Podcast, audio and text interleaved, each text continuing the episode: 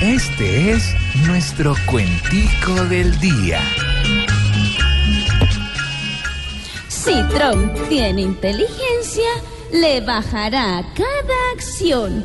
Pues para qué penitencias a una pobre nación cuando cada restricción trae tantas consecuencias. Donald Trump es un bocón que se está creyendo un tren. Y yo, aunque soy muy peleón, no voy a pelear tan bien hasta que me explique bien que es una restricción.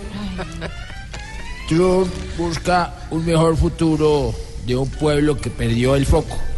No es terrorismo, lo juro, psicológico tampoco. Si allá el único loco que hay es Nicolás Maduro. Santos cree necesario lo que Trump haciendo está. Ya se siente extraordinario. Mano chicanea acá. Que si ve usted va por allá es porque le lambia a diario. Aclarar las diferencias sería muy buena idea.